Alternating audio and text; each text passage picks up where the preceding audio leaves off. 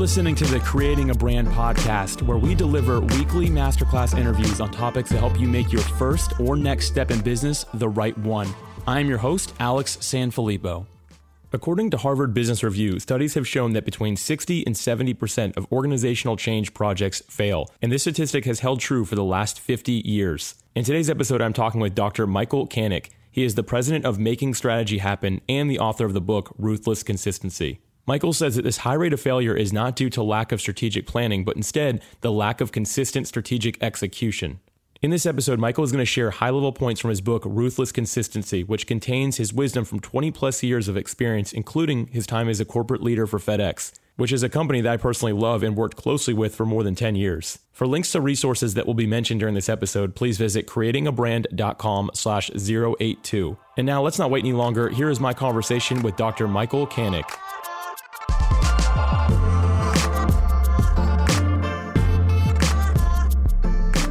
Michael, welcome to the Creating a Brand podcast. So excited to have you with us today. Fantastic to be here, Alex. Thanks for having me. Yeah, absolutely. And I also appreciate you uh, talking to me about travel before we got into this conversation here. We've actually, for the audience's understanding, we've been talking for like 20 minutes about just your, your history with just traveling the world. I'm definitely going to have links to some of your cool travel sites you've been to because you have a very diverse portfolio of where you've been that is kind of off the beaten path. So I, I appreciate you sharing that with me uh, before we start recording today. Well, my pleasure. Don't get me started on travel again because others right. we're going to spend our whole podcast just talking about places to go see in the world. uh, creating a brand. We are now a travel podcast. Michael is the new co-host, and here we go. there we go. I love it. no, actually, today we're going to talk about your book. It's called Ruthless Consistency. And it's one of those things that as soon as I saw the cover of the book and then the title, I instantly knew that I was going to love the book. Like I didn't even need to open it to know that I got to find this guy and I got to get him on the podcast. And sure enough, it definitely confirmed it as soon as I opened the book. You have some opening statements in there that just reinforced that, yes, this is what I want to actually be reading and looking at. Now, before we jump into anything, I want to really just kind of cover the title, as I'm sure everyone asks you about it. But the word ruthless kind of has a uh, kind of a bad connotation in today's world, right? Can you explain why you're calling it ruthless consistency? Well, it's a great question. And people often ask, so what do you mean by ruthless? Well, if you just say consistency, people's response is, yeah, yeah, be consistent, right? And that's it. And what I mean by ruthless consistency is an unwavering commitment. So this isn't just about, yeah, yeah, do it. This is about an unwavering commitment where your decisions, your actions are just relentlessly aligned with your intentions. Because the uh, you know the alignment of intentions, decisions, and actions that's the foundation of success. So it was really to convey this unwavering commitment. If you want to get something done individually with your organization, you need to make sure everything you do is aligned with what you want to what, what you want to create. Yeah, and you're talking about again just being consistent in general and ruthlessly consistent. It's something that many of us say sounds like common sense, right? Is to be consistent. But it's definitely not common practice in today's world. Do you do you have any insights as to why this would be? Why is it not just widely practiced? People seem to be very random out there and not being consistent with what they're doing anymore. Well, the, the short answer is it's hard to do. It's easy to say be consistent, and it's hard to do. But if you look at the people who are extremely successful, and whether that's in business or or entertainment or sports or whatever and you see how they're very focused on what they do. And sports is a great example because people can identify when you know somebody said i i trained this many hours. I put in this much practice. I overcame these injuries. And you see boy just the amount of dedication you know whenever the olympics comes up and they do those profiles on the athletes in the olympics those stories really convey oh that's what true commitment looks like Mm-hmm. So I think often we lose sight of those benchmarks, Alex, and we lose sight of what commitment really looks like if we truly want to achieve our goals, whatever field that's in. Yeah, I, I, couldn't agree more. You're exactly right. And this is something I actually talk about a lot. And that's why going back to the, the title of the book, as soon as I saw it, I knew it was something I wanted to cover here because I just feel this topic is so important in today's world. And, and often it seems to be one of the few things that can separate somebody from being successful in what they are desiring to do versus not successful in it. I know that you've seen that as well, right? Absolutely. You know, we have intentions. Everybody's got good uh, plans, good intentions, but what do you do about it? You know, and strategic planning is a great example. Every company talks about, oh, we do strategic planning. Well, what about strategic executing? you know, mm. and then when you get some shuffling of the feet, well, we're busy and this and that. Well, you know, that's a great example of inconsistency.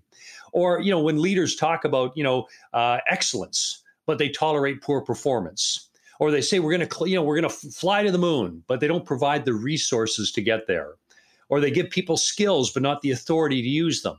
So it's those mixed messages we unwittingly send. That's what demotivates people. That's what kills our credibility. That's what undermines our efforts yeah, you're 100% right with that. And with that said, it's a perfect time to transition into going into some of the points from this book. You have it broken into five different parts, and there's no way we could get into all five of them, nor should we even try. So we're really going to focus on number one for a few minutes here, and then we're going to jump down to part five. Uh, so let's just go ahead and start with part one, which is the reality. Can you explain to me what this what this part was about and why you decided to start here? I wanted to give people context because again, people come in thinking, yeah, I'm consistent. What I'm doing is consistent. So I wanted to point out, you know, what's the reality? What does it really look like? So a few key things in the reality. Number one, what's more important than anything you do is everything you do. What's more important than anything you do is everything you do. Is everything consistently aligned with your intended outcomes, right? Or are you just dabbling? And we tend to dabble in things. We get distracted. We're busy. We've got too many things on our plate. So, what's more important than anything you do is everything you do. And that's true with personal goals as well as, you know, uh, organizational goals, professional goals. Number two, and this is really critical for leaders, what's more important than what you do is what they experience what your employees experience you know what what the others experience who need to implement the change. Too often as leaders as coaches we think well i did what i needed to do and they didn't perform.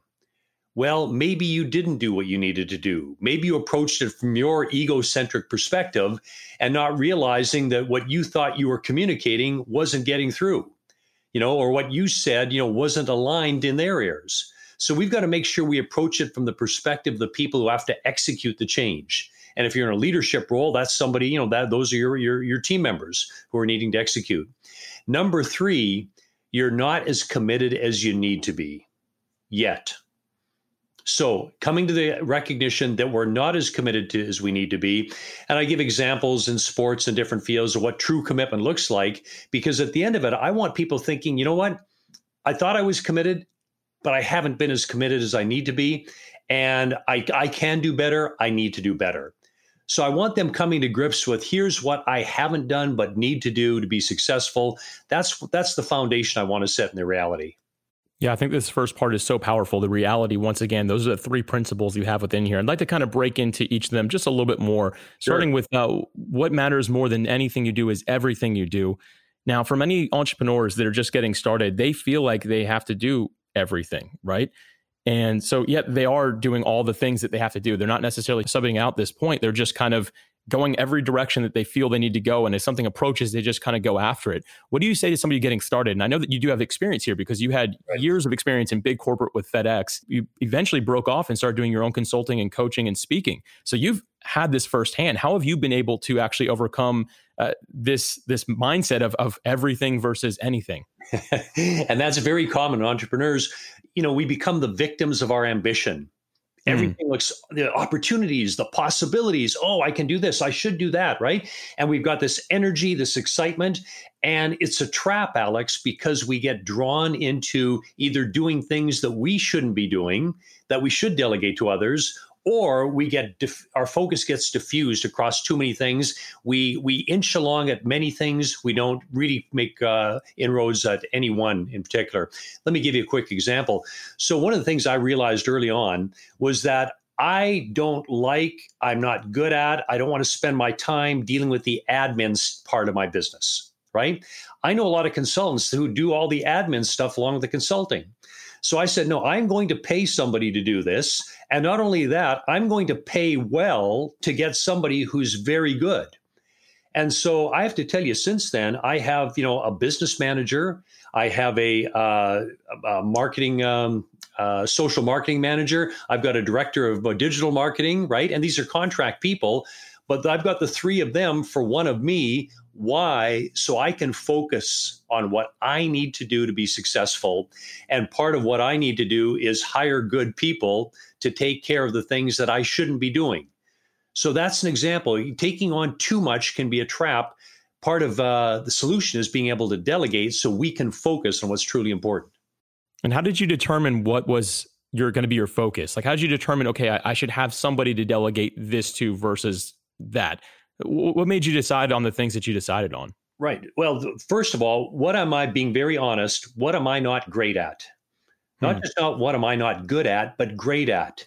And the challenge here, and the challenge for anybody who's making that move, understand your greatness and understand what is not your greatness. And if you can find people who are great doing the things that you're not great at, but that you need to complement you, now you're building a winning team. And I'll tell you, my business manager, she is awesome. She is just fantastic. She's diligent. She's organized. She's on top of things.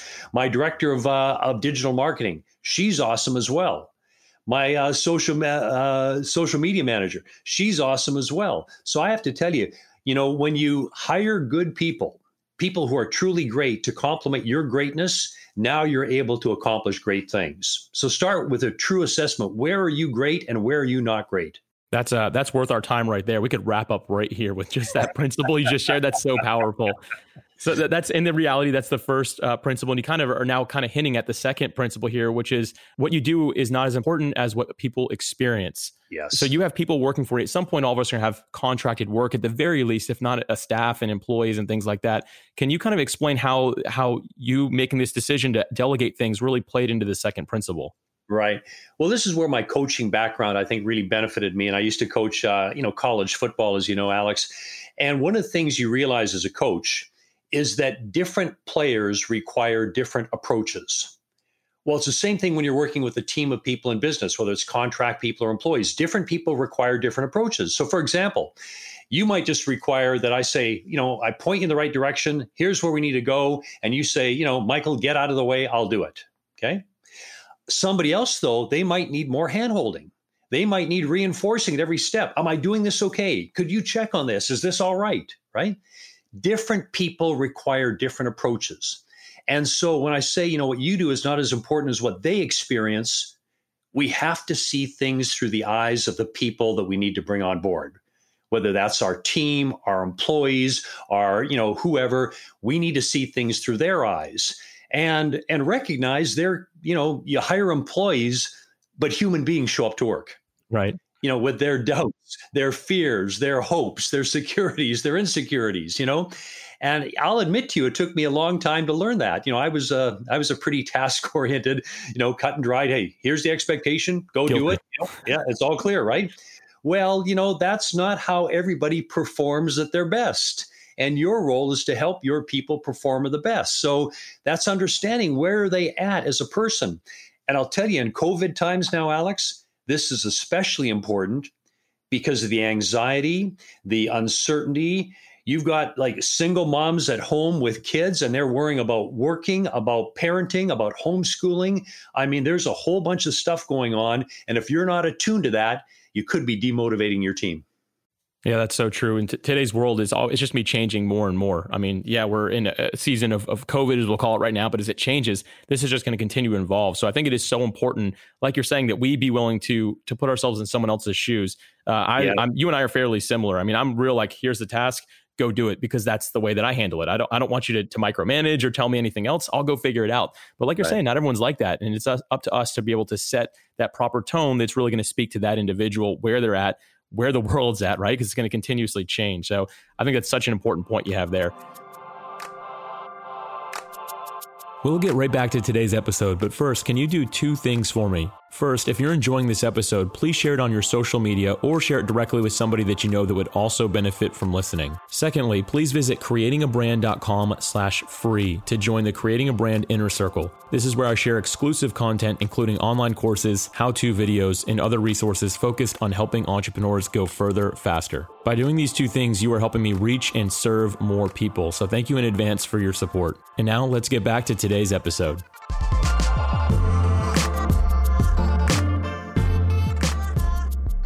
And moving on to the, the third principle in this in this part of the the book, you're not as committed as you need to be yet. Can you talk about this a little bit more for us? Sure. And you know, everyone who's running a business or managing a people or anything like that will say they're committed. And even people, you know, will say in their jobs, "Are you committed?" Yeah, I'm committed. So you can't just talk about why they're not committed. Again, you have to set those benchmarks and say, for people who truly excel, here's what it looks like. You know, here's what success looks like. And when you see successes and you pull back the curtain to success, you'll see all that effort, all that discipline, all that, you know, energy that went into making it happen. You know, Malcolm Gladwell one time talked years ago about the, you know, the 10,000 hours to be successful. He took it from, uh, uh, you know, uh, actually a, a performance psychologist named Ericsson who did research.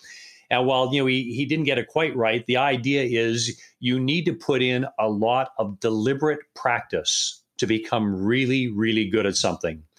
So part of the challenge for whether it's leaders, entrepreneurs who are going to start their own thing is recognizing, you know, this is not just, yeah, I'm going to go do this and see how it works. It's understanding there's a deep level of commitment of time, energy, and effort. Here's a, a, the most common thing I find many entrepreneurs wrestle with. And it's something I learned when I decided to get into the consulting world. I asked a, a, a seasoned, respected, grizzled consultant about, you know, the consulting world. What is this going to be like? You know, I want to be a consultant. He said, Mike, here's what you need to know about starting your own business. There's doing the business and there's getting the business. And if you don't get the business, you can't do the business. So you better figure out how you're going to get the business because you're not going to be able to do any business unless you do that. Hmm. All get enamored with the idea of doing the business. I love the consulting. I love the podcasting. I love the product. I love this and that. Well, that's all great but how are you going to get the business? So, you know, it's an example of, you know, how we need to realize there has to be just as much commitment to getting the business as there is to doing the business. People hear this word being committed and that idea. And we live in a world full of, uh, for lack of a better term, I'm trying to sound professional here, but FOMO is what people think about. So they don't want to commit to things, including possibly the practice of, of earning those clients and things like that. They want to do the fun side of things and not necessarily focus on that and just maybe pray that it shows up or something like that, right?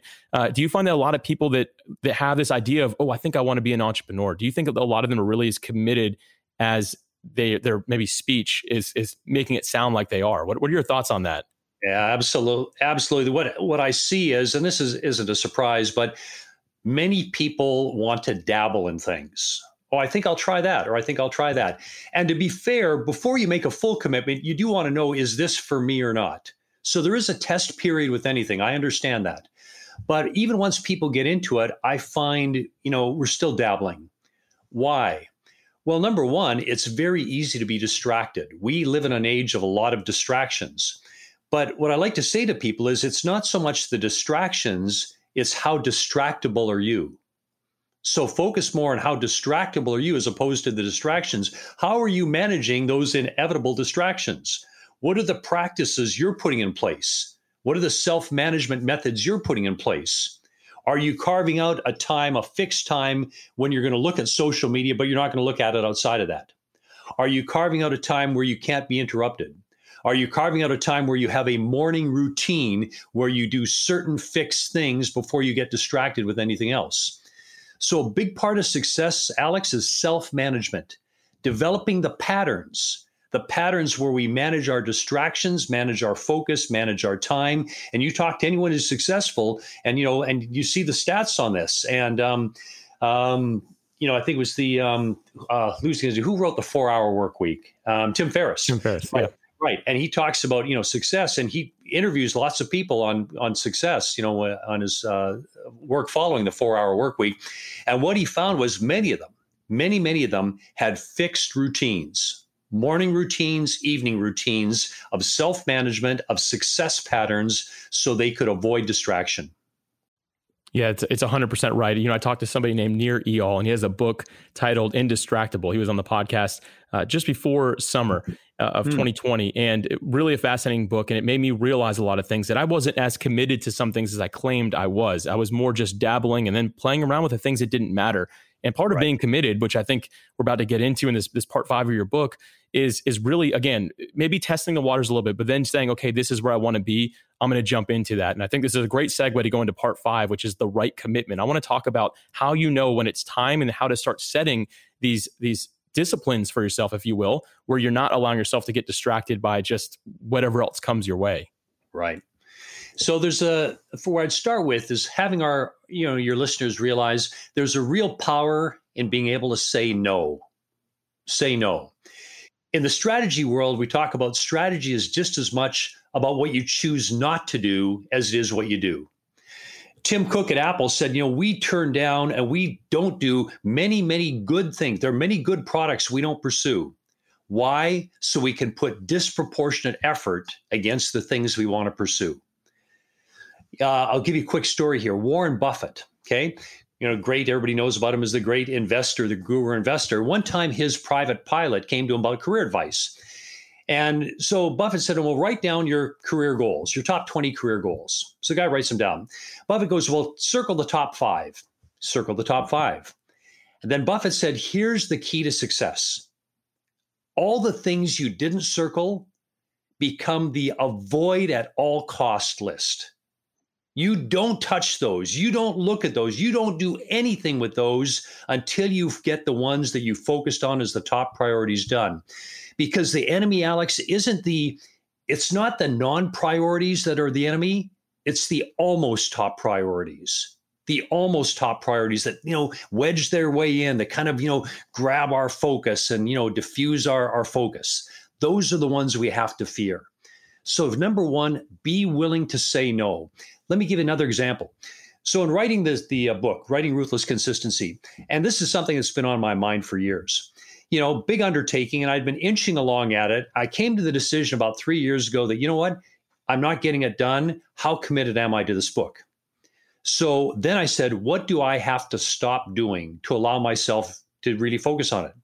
One of the things I stopped doing is something I don't like to stop doing, is something I love doing, and that's working out and hiking and mountain activities. And you know that you was stop those things you're saying. Those are things you had to you had to put aside. I had to put aside, you know, wow. and it kills me even to say that and to admit that, thinking, you know, geez, you know, isn't there some way I could have rationalized around that? But I'm I'm a I love fitness, I love exercise, I love mountains and hiking and snowshoeing, but I made a conscious decision that basically, you know what, for two years, I am not going to do this until I get the book done and it's it's being you know published and promoted and I feel I've done everything in my power to get this really good book out there. So you know that was being able to say no to something that I love. Mm-hmm. and I can tell you I am really eager to say yes to those two things in the new year right. I'm about to say that. So you're you're done. Uh, you know, this is like a side note from our conversation here. But are you going to get back into those things now? Like, how you feeling? Oh, absolutely. Yeah, absolutely. Yeah. So. Wow. Yeah, I think it's totally. really cool that you you went ahead and made that commitment. That sounds huge. You know, everyone kind of talks about this idea of commitment, but I love that you actually just gave us one that is is real. I mean, that is tangible. And to me, somebody who uh, you know, something I gave up when I started this podcast and when I decided to get out of the corporate world is I gave up soccer this year. I haven't played soccer, and I love right. playing soccer. I've been a captain of a team in different leagues, and it's something that I'm just passionate about. But this year I said I have to stop. And I haven't really seen other people willing to give up something that that they're really passionate about and love. But you just shared something, a real example that for two years you said no to, so you could produce what this book is, which I believe is is truly a masterpiece. You've done a, such a good job with it, and it's going to add a lot of value and impact to the world. But you really you got really committed to the right thing. Thank you. You know, and it's not easy. And I'm sure you found with soccer too, it's uncomfortable and it's painful. Like, oh, yes. I don't want to give this up. Right. So here's the thing you have to be comfortable being uncomfortable. Mm. You have to become comfortable being uncomfortable. Embrace the discomfort, right? And let me give you another example as a mountain climber. I remember the first time I climbed a, a, big mountain in the Andes, right? And on summit day, and summit day is the day you you you know go after the summit, right? You know, waking up at 2 a.m because you got to start early before the sun is beating on the ice and maybe cr- increasing avalanche da- danger. We're up at 2 a.m. It's really cold. We're really stiff. Um, we're at altitude, so you're gasping for air. And I'm thinking, you know, geez, you know, do I really, is this really what I want to do? This isn't fun. but you know what? Then we, we get started at it, kept at it, eventually reached the summit. And then I realized coming down, you know what? This is how it's supposed to feel if you're going to summit big mountains, this is how it's supposed to feel. It's supposed to feel uncomfortable and painful. And you're supposed to feel fatigued and your legs are burning and you're gasping for oxygen. That's how it's supposed to feel. Well, the point is, if you're an entrepreneur, right, there's going to be financial pressure. There's going to be market pressure. There's going to be personal doubt. There's going to be all that. And you know what? It's okay. That's how it's supposed to feel. It's how you manage those feelings. It's how you manage the discomfort, how you manage the pressure. That's what determines your success. You know, the, the title of the book, after you just said that, makes so much more sense. Ruthless consistency. After you just shared that, it really, it's like, wow, that truly is what it takes to really succeed. And you're the only person I've ever heard use this Jim Collins book that I'm about to share uh, in a in a book. I, have I've heard him say it on a stage one time, but never anyone else. But you wrote that the signature for mediocrity is chronic inconsistency. And again, I never heard anyone else share that, but I think that that's really what we're up against, right? We are up against being mediocre versus doing something great for ourselves, for our families, and for our future. Right, exactly. And Collins did, yeah, he did write that. The signature of mediocrity is this chronic inconsistency. Alex, the corollary is, though, the signature of success is ruthless consistency. You're 100% right with that. I mean, I, I, again, this is something that I'm so passionate about. And I, I, love that we've been able to really cover all this. I think it's just such a powerful conversation that more people need to be having. So, Michael, I really appreciate you sharing all that. And I want to ask before we before we end this episode, do you have any other advice or any final words of wisdom on the topic of consistency for the listeners today? Sure. And that, you know, and that is as you take the step and get into, say, the entrepreneurial world, or you take on a new role or a new job or anything like that you know, the first thing think is is what are some of the challenges I've got to face? And sometimes those can appear daunting. But the message I want to pass on to your listeners is this at the end of the day, it's not you versus the challenges, it's not you versus the competition, it's not you versus the obstacles. It's you versus you. It's you versus you. And if you do what you need to do and what you can do with consistency, with that focus, with that alignment, with that unwavering commitment, then you can be successful. It's up to you. Love it, Michael. I got to say this: you are one of the easiest interviews I've ever had. Like you are a pro at this. this was you made my job really simple today, and I think that this is just such a powerful topic again for the the listeners uh, to hear. So, creating a brand. I hope that you're really taking notes on this. And Michael, I thank you so much for your time today. I really appreciate you sharing with us today. Hey, it's been great being with you. Really appreciate it. Thanks, Alex.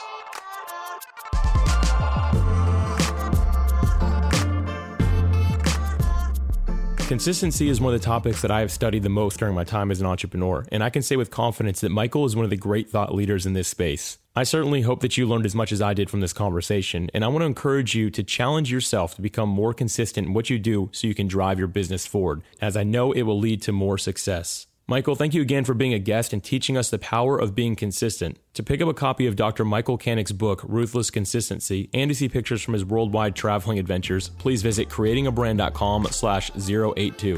Thank you as always for listening, and I'm looking forward to bringing you another masterclass episode next week.